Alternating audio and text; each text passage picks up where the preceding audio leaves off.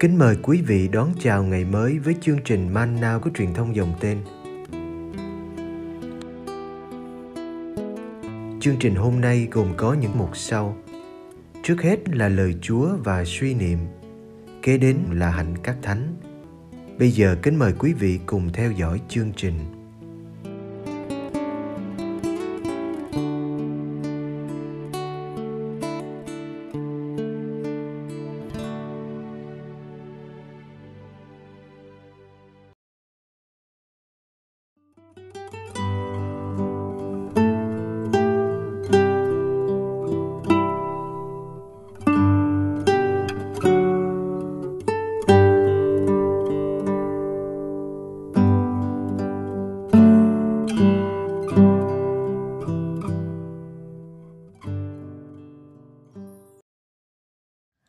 Thứ năm, tuần bát nhật phục sinh.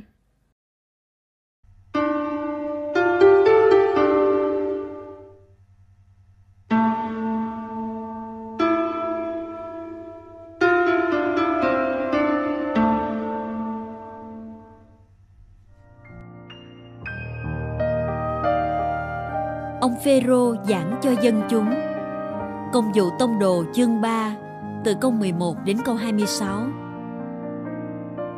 Anh cứ níu lấy ông Phêrô và ông Gioan nên toàn dân rất kinh ngạc, chạy ùa tới các ông tại hành lang gọi là hành lang Salomon.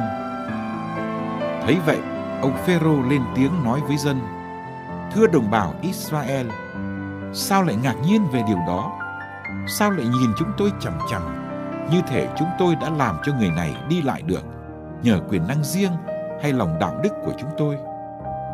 Thiên Chúa của các tổ phụ Abraham Isaac và Jacob. Thiên Chúa của cha ông chúng ta đã tôn vinh tôi chung của người là Đức Giêsu, đấng mà chính anh em đã nộp và chối bỏ trước mặt quan Phi-la-tô, dù quan ấy xét là phải tha. Anh em đã chối bỏ đấng thánh và đấng công chính, mà lại xin ân xá cho một tên sát nhân. Anh em đã giết đấng khơi nguồn sự sống, nhưng Thiên Chúa đã làm cho người trỗi dậy từ cõi chết. Về điều này, chúng tôi xin làm chứng. Chính nhờ lòng tin vào danh người mà danh người đã làm cho kẻ anh em nhìn và biết đây trở nên cứng cáp. Chính lòng tin người đã ban cho anh này được khỏi hẳn như thế, ngay trước mắt tất cả anh em. Thưa anh em, giờ đây tôi biết anh em đã hành động vì không hiểu biết, cũng như các thủ lãnh của anh em. Nhưng như vậy là Thiên Chúa đã thực hiện những điều người dùng miệng tất cả các ngôn sứ mà báo trước.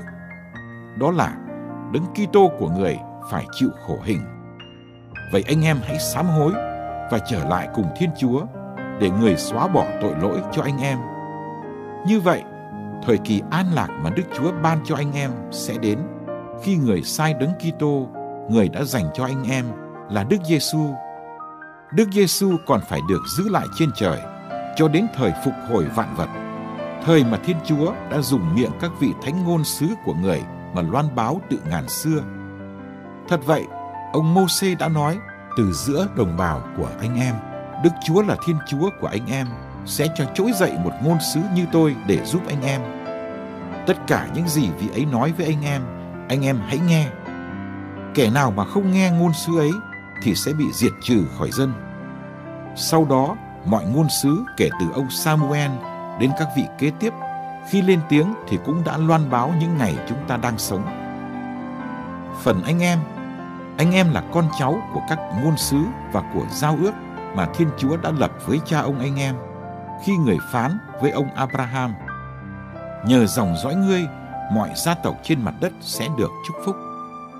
Thiên Chúa đã cho tôi chung của người trỗi dậy để giúp anh em trước tiên và sai đi chúc phúc cho anh em bằng cách làm cho mỗi người trong anh em lìa bỏ những tội ác của mình.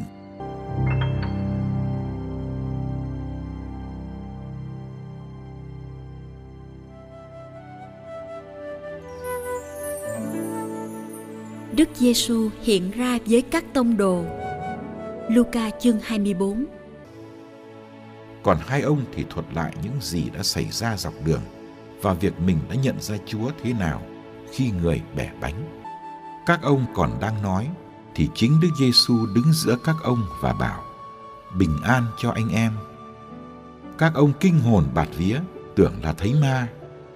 Nhưng người nói, sao lại hoảng hốt? Sao lòng anh em còn ngờ vực? Nhìn chân tay thầy coi, chính thầy đây mà. Cứ sờ xem, ma đâu có xương có thịt như anh em thấy thầy có đây. Nói xong người đưa tay chân ra cho các ông xem. Các ông còn chưa tin vì mừng quá và còn đang ngỡ ngàng, thì người hỏi, ở đây anh em có gì ăn không? Các ông đưa cho người một khúc cá nướng.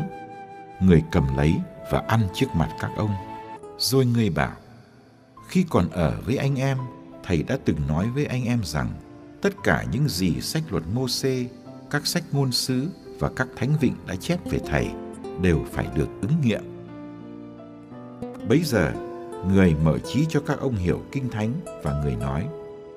Có lời kinh thánh chép rằng đấng Kitô phải chịu khổ hình rồi ngày thứ ba từ cõi chết sống lại phải nhân danh người mà giao giảng cho muôn dân bắt đầu từ Jerusalem kêu họ sám hối để được ơn tha tội. Chính anh em là chứng nhân về những điều này.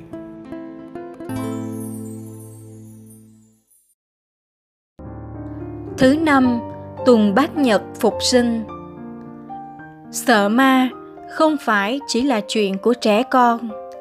Cả người lớn như các tông đồ cũng sợ ma. Có lần Đức Giêsu đi trên mặt nước mà đến với họ, nhưng họ kinh hoàng tưởng thầy là ma. Khi Đức Giêsu phục sinh hiện ra với các môn đệ, họ cũng hoảng hốt tưởng là thấy ma.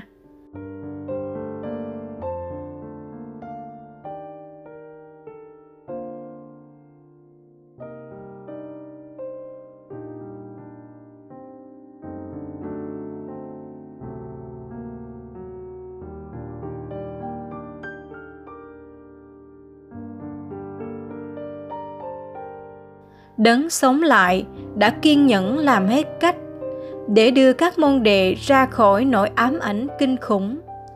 Ngài mời họ xem và đụng đến tay chân ngài, để thấy ngài là người bằng xương bằng thịt. Ngài còn ăn một miếng cá nướng, để cho họ thấy ngài không phải là một bóng ma. Khi các môn đệ yếu đức tin, họ coi đức giêsu phục sinh chỉ là bóng ma nhưng khi đức tin của họ được củng cố, họ mới thấy ngài có thực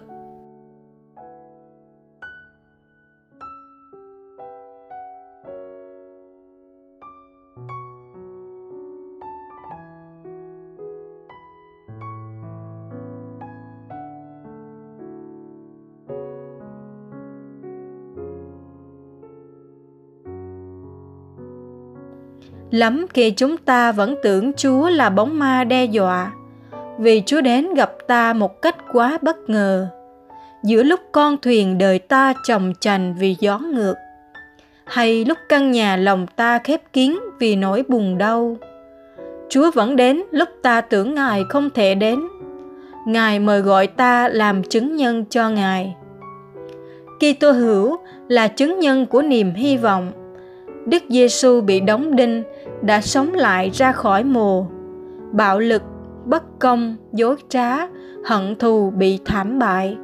Quyền lực của bóng tối chỉ là tạm thời. Chiến thắng cuối cùng thuộc về tình yêu và ánh sáng. Bởi thế, người Kitô hữu vẫn hy vọng không ngơi ngay giữa lúc sự dữ có vẻ thắng thế. Kitô hữu là chứng nhân của sự sống.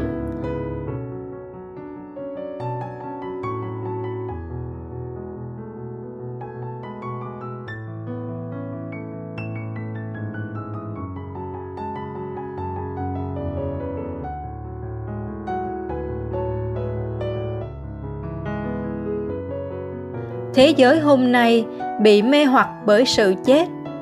Những cuộc chiến tranh xung đột ám sát bạo động.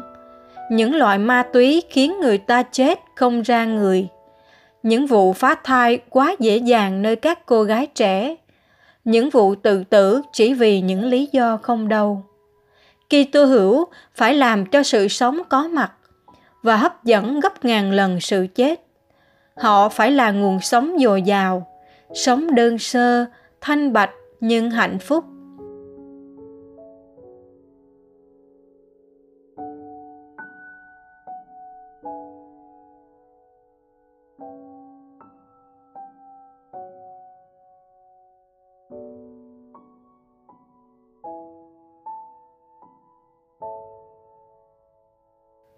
Kỳ tô hữu là chứng nhân của niềm vui. Bao trẻ thơ buồn vì thiếu thầy cô, thiếu trường học. Bao bệnh nhân ở xa thành phố cần đến thầy thuốc. Bao người nghèo khổ sống trong nỗi muộn phiền. Nếu chúng ta thực sự có niềm vui của Chúa, nếu chúng ta đã ra khỏi nỗi âu lo về mình, chắc chúng ta sẽ ra đi công bố tin mừng phục sinh bằng việc đem lại nụ cười cho những người bất hạnh.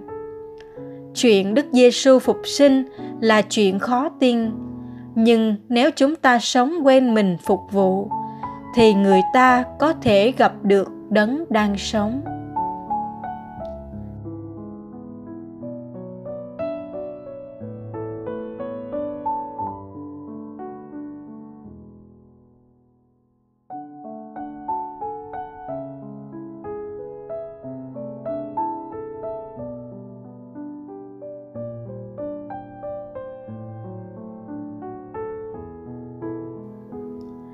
Giữa một thế giới chạy theo tiện nghi hưởng thụ. Xin cho con biết bằng lòng với cuộc sống đơn sơ. Giữa một thế giới còn nhiều người đói nghèo, xin cho con đừng thu tích của cải. Giữa một thế giới mà sự sống bị chà đạp, xin cho con biết quý trọng phẩm giá từng người. Giữa một thế giới không tìm thấy hướng sống xin cho con biết xây lại niềm tin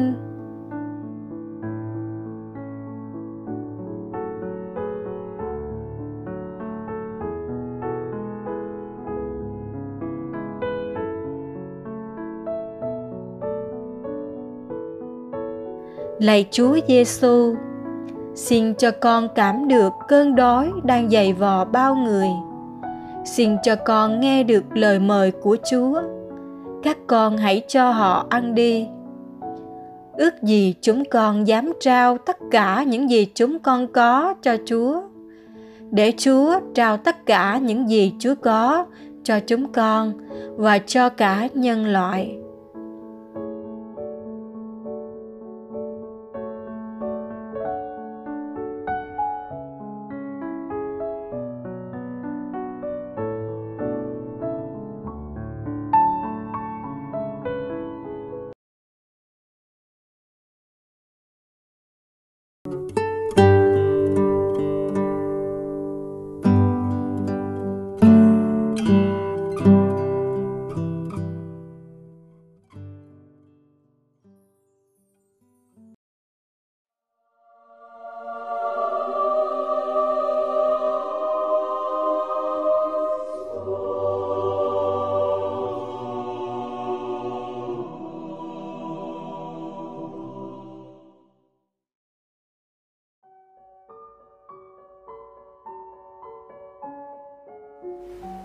Ngày 13 tháng 4, chân phước Margaret của thành Castello.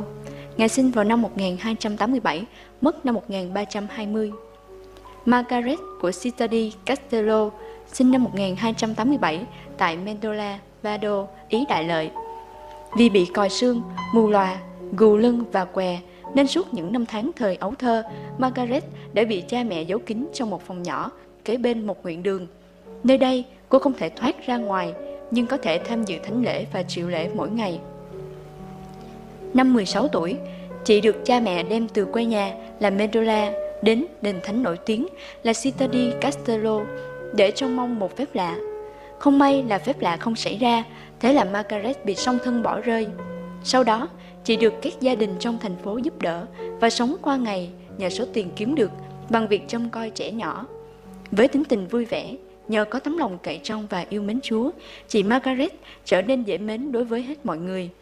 Chị gia nhập vào dòng ba Thánh Đa Minh và trở thành một tông đồ giáo dân chuyên tâm cầu nguyện và làm việc bác ái, dấn thân chăm sóc những người đau yếu và hấp hối. Chị tỏ ra đặc biệt, ân cần đối với các tù nhân. Chị qua đời rất tốt lành vào ngày 13 tháng 4 năm 1320 khi mới 33 tuổi. Dân trong thành phố Medola yêu quý nên tham dự tang lễ của chị rất đông. Sau khi chị Margaret qua đời, đã có trên 200 phép lạ xảy ra như để xác nhận sự thánh thiện anh hùng của chị. Nhiều phép lạ xảy ra tiếp sau lễ nghi cải táng và vụ án phong chân phước lại được bùng lên khởi sắc vào ngày 19 tháng 10 năm 1609, giáo hội chính thức công nhận đời sống thánh thiện của chị và Đức Giáo hoàng Paul V đã tôn phong chị Margaret lên bậc chân phước, đồng thời ấn định lễ kính vào ngày 13 tháng 4 hàng năm. Thi hài chân phước Margaret của Medola chưa bao giờ được ướp liệm. Mặc tu phục dòng Đa Minh, hiện nay được đặt trong quan tài kiến dưới bàn thờ chính trong nhà thờ kính thánh Đa Minh ở Città di Castello, Ý Đại Lợi. Hai cánh tay vẫn còn mềm mại, mí mắt hé mở, các móng tay chân còn nguyên. Thi hài đã hơi sạm màu, da khô và cứng, nhưng phải coi đó là một tình trạng ngoại thường vì chân phước đã qua đời trên 600 năm.